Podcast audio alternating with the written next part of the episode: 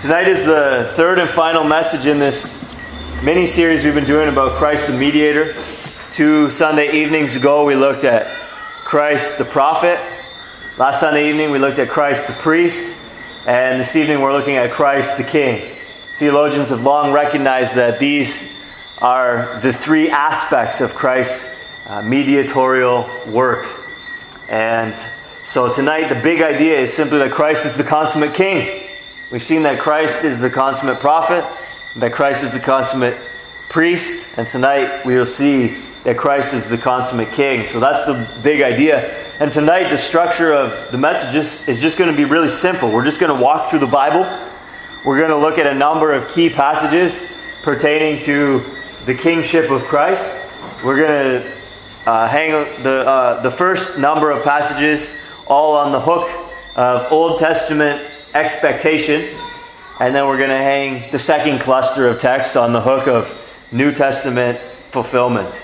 And so there's basically going to be two points of the message tonight Old Testament expectation and New Testament fulfillment. We're just going to see how the Old Testament anticipates and expects a great king. And then we're going to see how the New, in the New Testament, Christ Jesus comes and is that king and fulfills all of those expectations.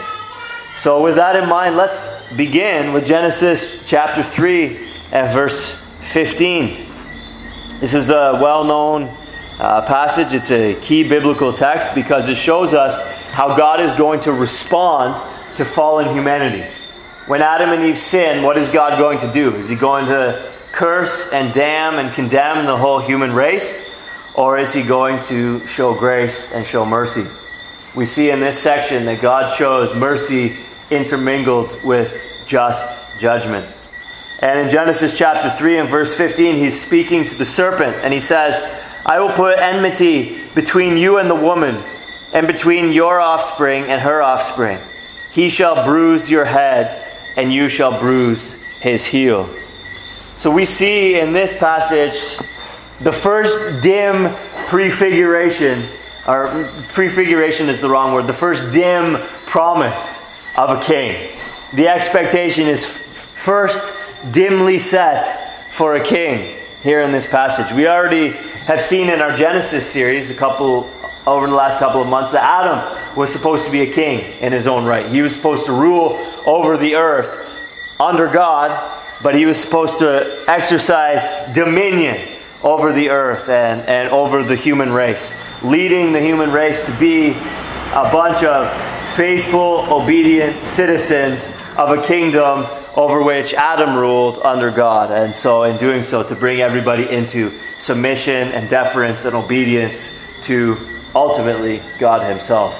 But Adam failed to do that. And so, we see both from the typology of Adam that whoever comes, if he's to bring God's original creation purposes uh, to fruition is going to have to be a king. So we kind of know that implicitly. But even in Genesis chapter 3 and verse 15, what we see is that someone more powerful than the evil one is going to come. Someone who will conquer the evil one, the enemy, as it were, of the human race.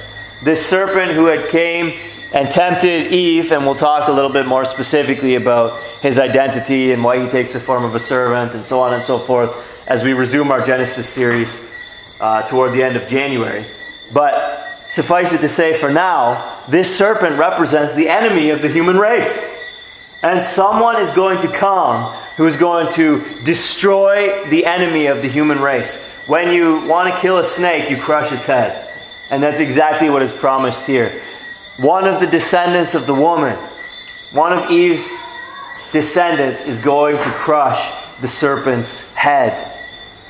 And we also see implicitly that uh, if in the crushing of the serpent's head, surely that is a manner of speaking which also gets at the reversal of the effects of the fall and the restoration of the human race into a state of blessedness. And so what this one who comes to crush the serpent's head is going to have to do is not only defeat the enemies of the human race, but bring a rebellious human race back into submission to God. Otherwise, the evil is going to continue to run rampant. You can defeat the external enemies of the human race, but if you don't deal with the sin within the human heart, the human race is going to continue to persevere in sin and be their own enemies. And so you're not going to affect any deliverance. And so, in the promise of a deliverer, what you see is that uh, this one who is to come, if he's going to affect any sort of meaningful different, deliverance, is going to have to not only crush the serpent's head, as is explicitly promised, but he's also going to have to subdue what is now, after the fall, the rebellious human heart and bring human beings back into right relationship with God. And so he's going to have to subdue external enemies of the human race, and he's going to have to subdue internal enemies of the human race.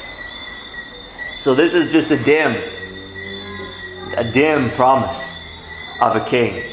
In fact, it's not, probably not even explicit enough to say it's properly a promise of a king but it's a promise of a, a, deliverer. And when you think about the way that the deliverer must act, there's this exercise of authority implicit in this promise of one who will come and crush the serpent's head. So we see a speck of light on the horizon as Adam's sin plunges humanity into a dark and deep night. Now turn to 2 Samuel chapter 7. In this section, God promises a king after the line of, or in the line of David. He says in 2 Samuel chapter 7, verses 12 and 13, unto David, When your days are fulfilled and you lie down with your fathers, I will raise up your offspring after you, who shall come from your body, and I will establish his kingdom. He shall build a house for my name, and I will establish the throne of his kingdom forever. And then in verse 16, and your house and your kingdom shall be made sure forever before me. Your throne shall be established forever. We see that the immediate referent here is Solomon. That Solomon is the immediate uh, one being referenced, but there's also a deeper fulfillment which comes later in Scripture because uh, what you see is that uh, Solomon's kingdom. Uh, strictly speaking, wasn't established uh, forever. As Solomon lived and Solomon died, and the kingdom split, uh, Jeroboam and Rehoboam and the ten tribes of the north and the two tribes of the south uh, were split from one another. And you see Israel plunging into chaos and disorder. And this is hardly, this is hardly a full fulfillment of this promise of a great and glorious kingdom ruled by David's son, which will be established forever. And so you see, even uh, the fulfillment that comes in Solomon leaves something to be desired in terms of God's promises to David here in 2 Samuel chapter 7. But nevertheless, uh, a son of David is promised to be a king. And over in Psalm 110, we see this promise reiterated. It's a psalm of David, so David is the author. And he says, The Lord says to my Lord, Sit at my right hand until I make your enemies your footstool. The Lord sends forth from Zion your mighty scepter, rule in the midst of your enemies. Your people will offer themselves freely on the day of your power, in holy garments from the womb of the morning. The dew of your youth will be yours. And then there's that section about Melchizedek that we talked about last week. And then he says, The Lord is at your right hand. He will shatter kings on the day of his wrath. He will execute judgment among the nations filling them with corpses. He will shatter chiefs over the wide earth. He will drink from the brook by the way. Therefore, he will lift up his head. And Jesus makes the point that in the Gospels that this is a promise of one who is greater than David, who ordinarily, David's son, would not be considered to be greater than David. In David's culture, the son would be inferior to the father. And so you would look back at your forefathers as being greater than you were. But Jesus brings out the point in the Gospels that this is a promise of a son of David who will be greater than David. So you sometimes hear uh, Jesus being referred to as David's greater son, which might not strike us in a significant way uh, as uh, Bajans in the 21st century, but to Israelites in um, ancient times, the thought of David's greater son or the title of David's greater son would be a surprising title. So you see, again, this promise reiterated that there will be a king who will be David's son, and his kingdom will be established forever, and he will, in fact, be greater than David. And so this expectation is developing, developing, and developing. Ezekiel 34. We see in this chapter that this king who will come is so closely identified with David that he is called, he is simply called David in this chapter. And bear in mind now that we're a long time after the death of David and after the death of Solomon. By the time we get to Ezekiel, uh, we're no longer, Solomon is out of the picture in terms of any potential fulfillment of this prophecy in Ezekiel 34. Solomon is out of the picture. So even if someone wants to say 2 Samuel 7 and Psalm 110 are only referring to Solomon, which would be incorrect, but if for the sake of argument you wanted to grant that, Ezekiel 34 can't be referring to Solomon because we're already after Solomon in the unfolding of the biblical narrative. But this is what we read in Ezekiel 34, verses 22 to 25. I will rescue my flock. This is God speaking. I will rescue my flock. So he's comparing his people to a flock. They shall no longer be a prey, and I will judge between sheep and sheep. And I will set up over them one shepherd, my servant David, and he shall feed them. He shall feed them and be their shepherd. And I, the Lord, will be their God, and my servant David shall be prince among them. I am the Lord, I have spoken. I will make with them a covenant of peace and banish wild beasts from the land, so that they may dwell securely in the wilderness and sleep in the woods. Okay, so we have here a promise of a new covenant, right? There is another covenant coming that God is going to make, and he is going to set up David as a shepherd over his flock right? Which is obviously the promise of a ruler over God's people in the context of a new covenant. So we see this expectation building for this king. More and more details about what this king will be like, what will be the nature of his ministry, what's going to happen here. And he's so closely identified with David that he's actually called David in this section. He is David's son. He's referred to as David and so the expectation is developing and filling out. Turn over one book to the book of Daniel, chapter 7. In, da- in Daniel chapter 7, Daniel saw a dream and visions of his head as he lay in his bed. And beginning at verse 9, as I looked, thrones were placed and the Ancient of Days took his seat. His clothing was white as snow, and the hair of his head like pure wool. His throne was fiery flames, and its wheels were burning fire. A stream of fire issued and came out from before him. A thousand thousands served him, and ten thousand times ten thousand stood before him.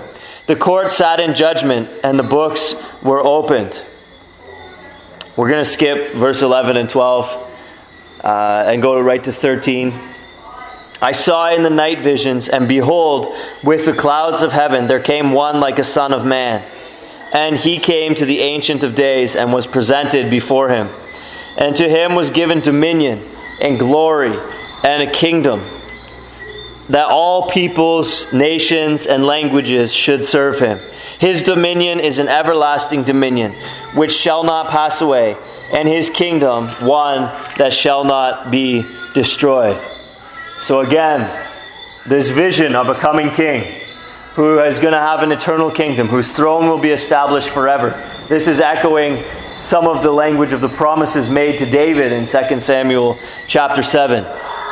Sear the description of this coming king into your minds because it will become relevant as we move over into the New Testament. One like a son of man, uh, with the clouds of heaven, there came one like a son of man.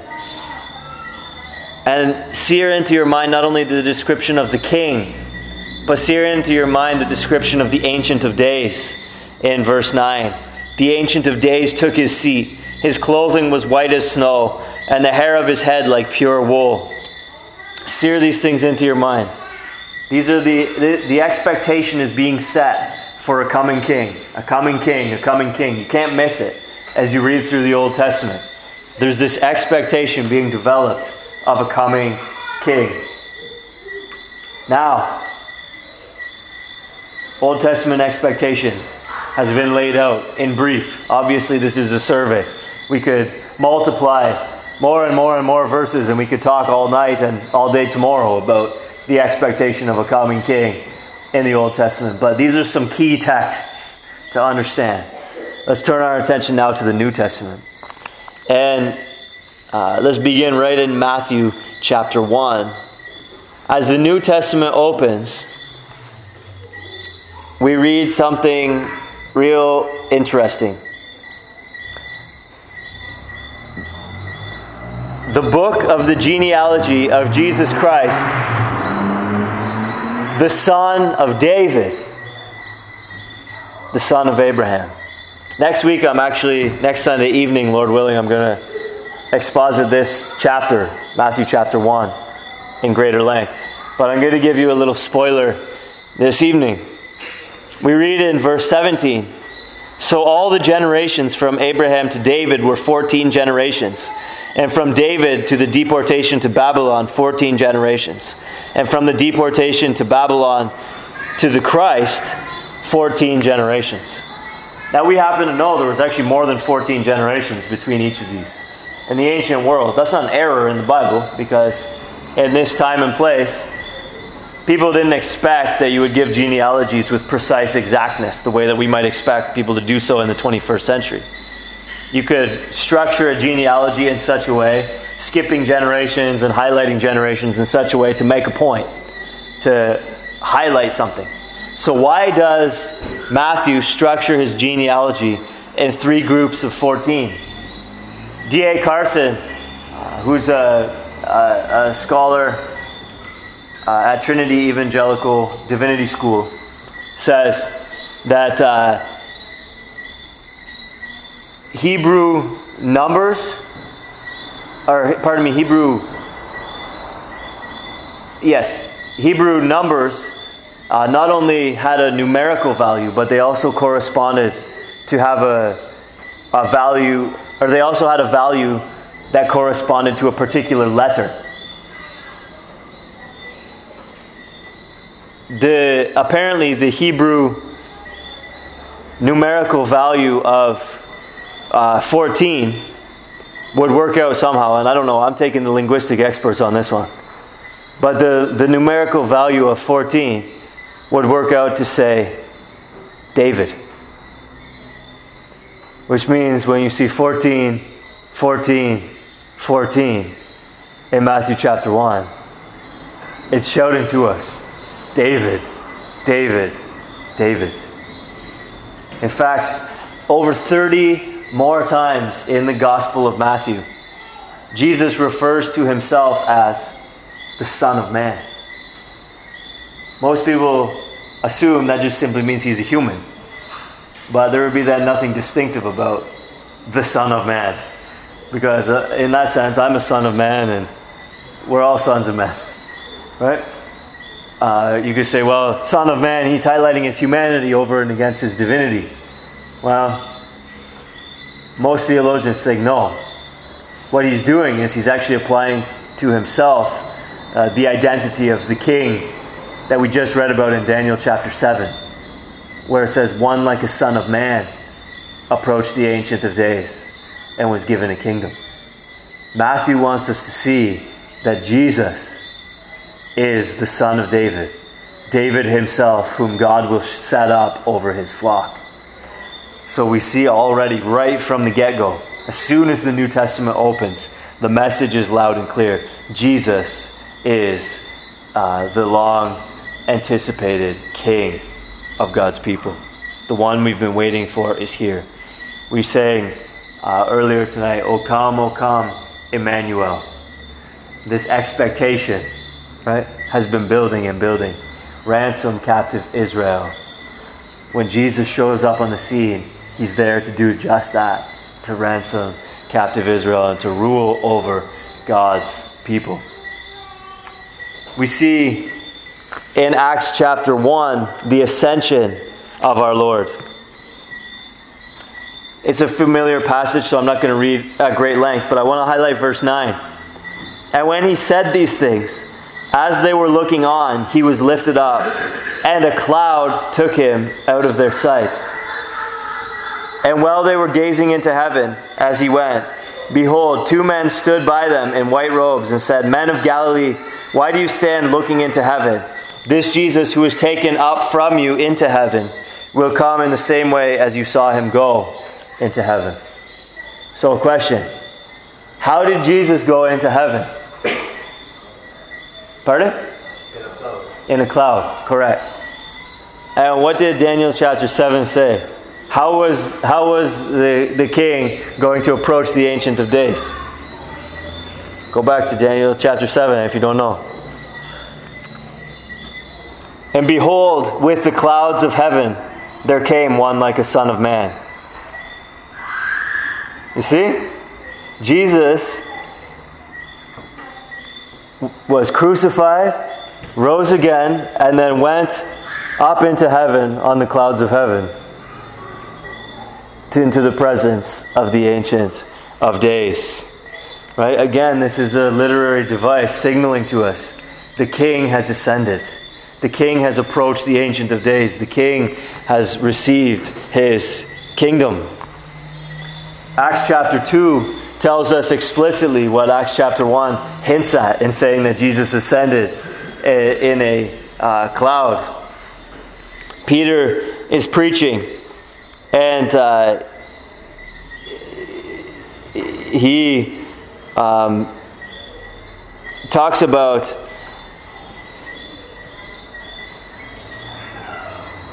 this promise made to David that God would set one of his descendants on the throne. This is in Acts chapter 2 and verse 30. Knowing that God had sworn with an oath to him that he would set one of his descendants on his throne, he foresaw and spoke about the resurrection of Christ, that he was not abandoned to Hades, nor did his flesh see corruption. This Jesus God raised up, and of that we are all witnesses, being therefore exalted at the right hand of God, and having received from the Father the promise of the Holy Spirit, he has poured out this that you yourselves are seeing and hearing. For David did not ascend into the heavens, but he himself says, The Lord said to my Lord, Sit at my right hand until I make your enemies your footstool. Let all the house of Israel therefore know for certain that God has made him both Lord and Christ, this Jesus whom you crucified. So Peter tells us explicitly what Matthew signaled to us in structuring his genealogy in 14s, what Jesus signaled to us in calling himself the Son of Man, what Acts chapter 1 signaled to us in saying that Jesus ascended and came into the presence of the Ancient of Days on a cloud. Peter tells us explicitly he has gone into the presence of the Ancient of Days to sit at the Father's right hand on David's throne to rule over God's people forever.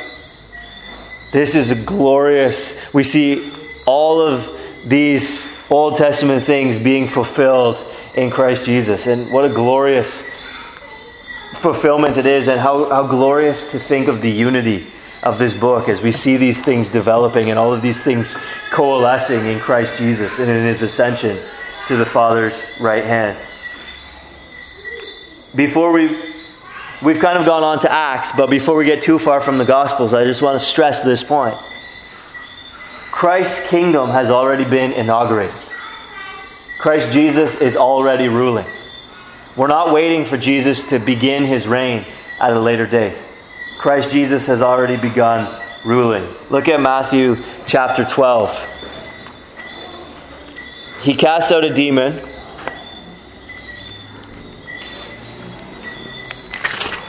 And the Pharisees say, It is only by Beelzebul, the prince of demons, that this man casts out demons. And Jesus responds to them in verse 28 and says, If it is by the Spirit of God that I cast out demons, and who of us are going to say otherwise? Obviously, it's by the Spirit of God that Jesus casts out demons, not by Beelzebul. Right? What does Jesus say? If it is by the Spirit of God that I cast out demons, then the kingdom of God has come upon you. Jesus came into this world to inaugurate his reign. We see the same thing confirmed as we flip over to 1 Corinthians 15. We read this. Verse uh, 25. Christ must reign until he has put all his enemies under his feet. The last enemy to be destroyed is death. For God has put all things in subjection under his feet. But when it says all things are put in subjection, it is plain that he, accept, he is accepted who put all things in subjection under him.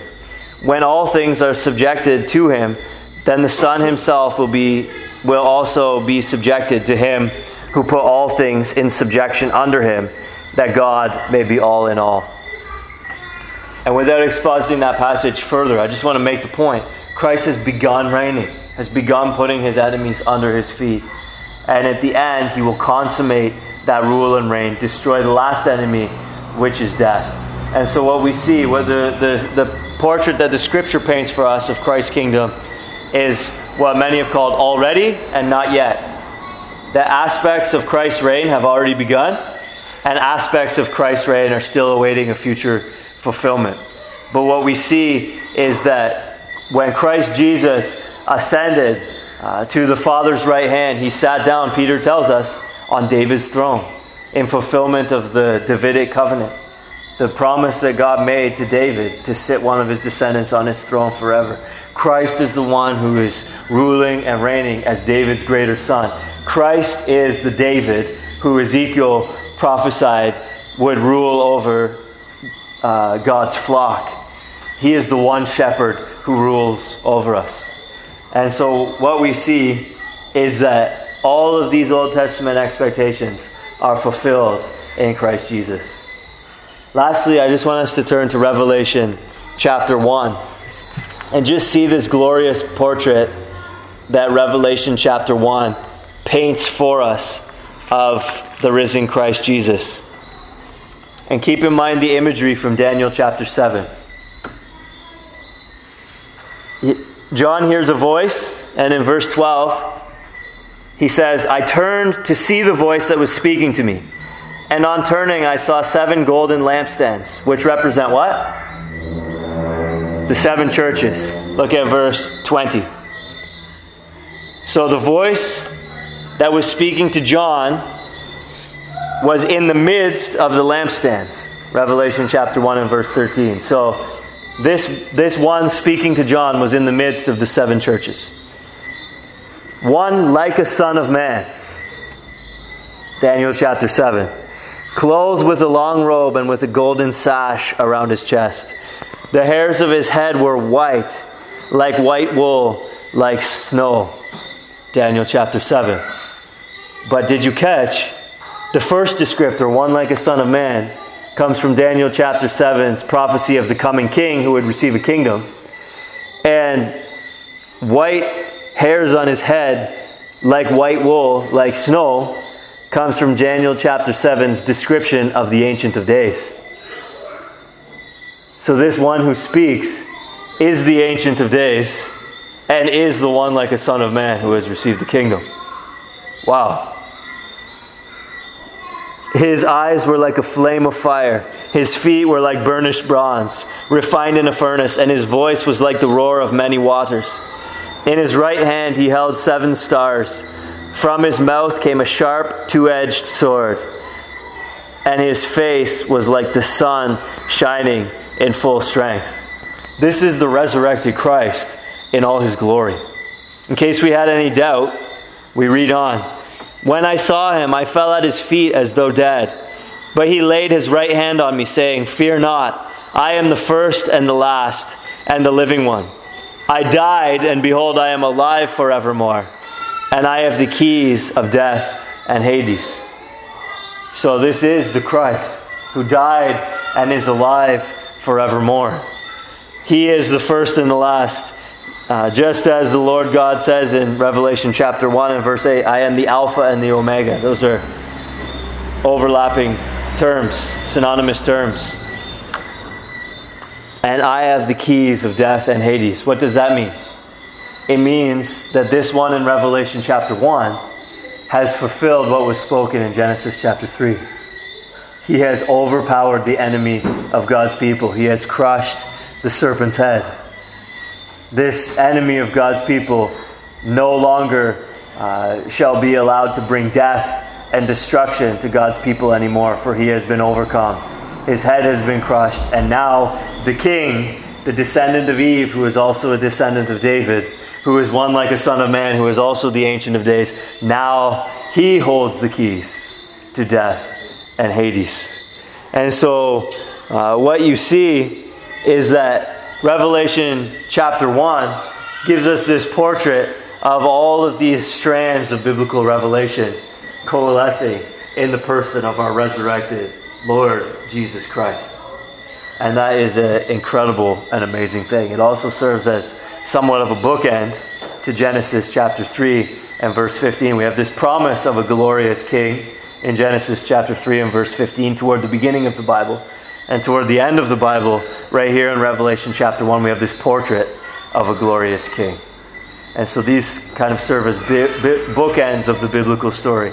There's a king promised, the expectation is set and developed, and then Christ Jesus comes on the scene and fulfills all of the Old Testament expectations. And then in Revelation, uh, it's as if the veil is pulled back and we see him no longer in an unimpressive, uh, normal, as it were, uh, merely human form, but we see him as the glorious resurrected one who is at the same time one like a son of man and one who is also the Ancient of Days.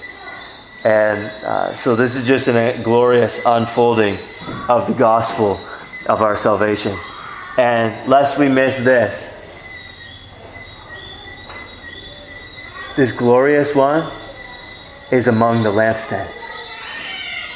And the lampstands are the churches. Wow.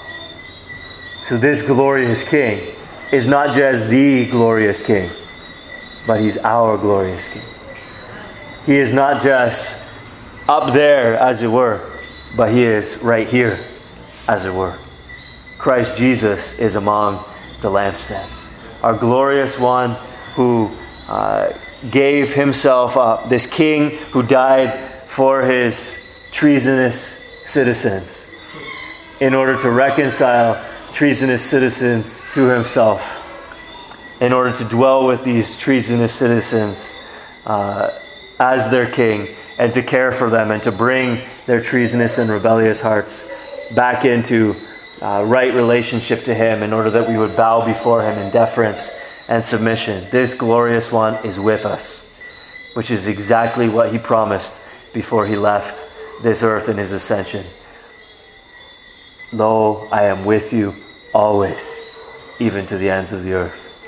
This is just a survey, of course. We could say much more about Christ's kingship, but these are some wonderful truths, enough to ponder, enough to whet our appetite for some further study of Christ's kingship in the pages of Scripture, and enough, I trust, to edify our souls and give us great comfort as we lay our heads on our pillows tonight that we serve a glorious, glorious King who has fulfilled and is fulfilling and shall fulfill all of the glorious kingly promises and prophecies contained in the Holy Scriptures.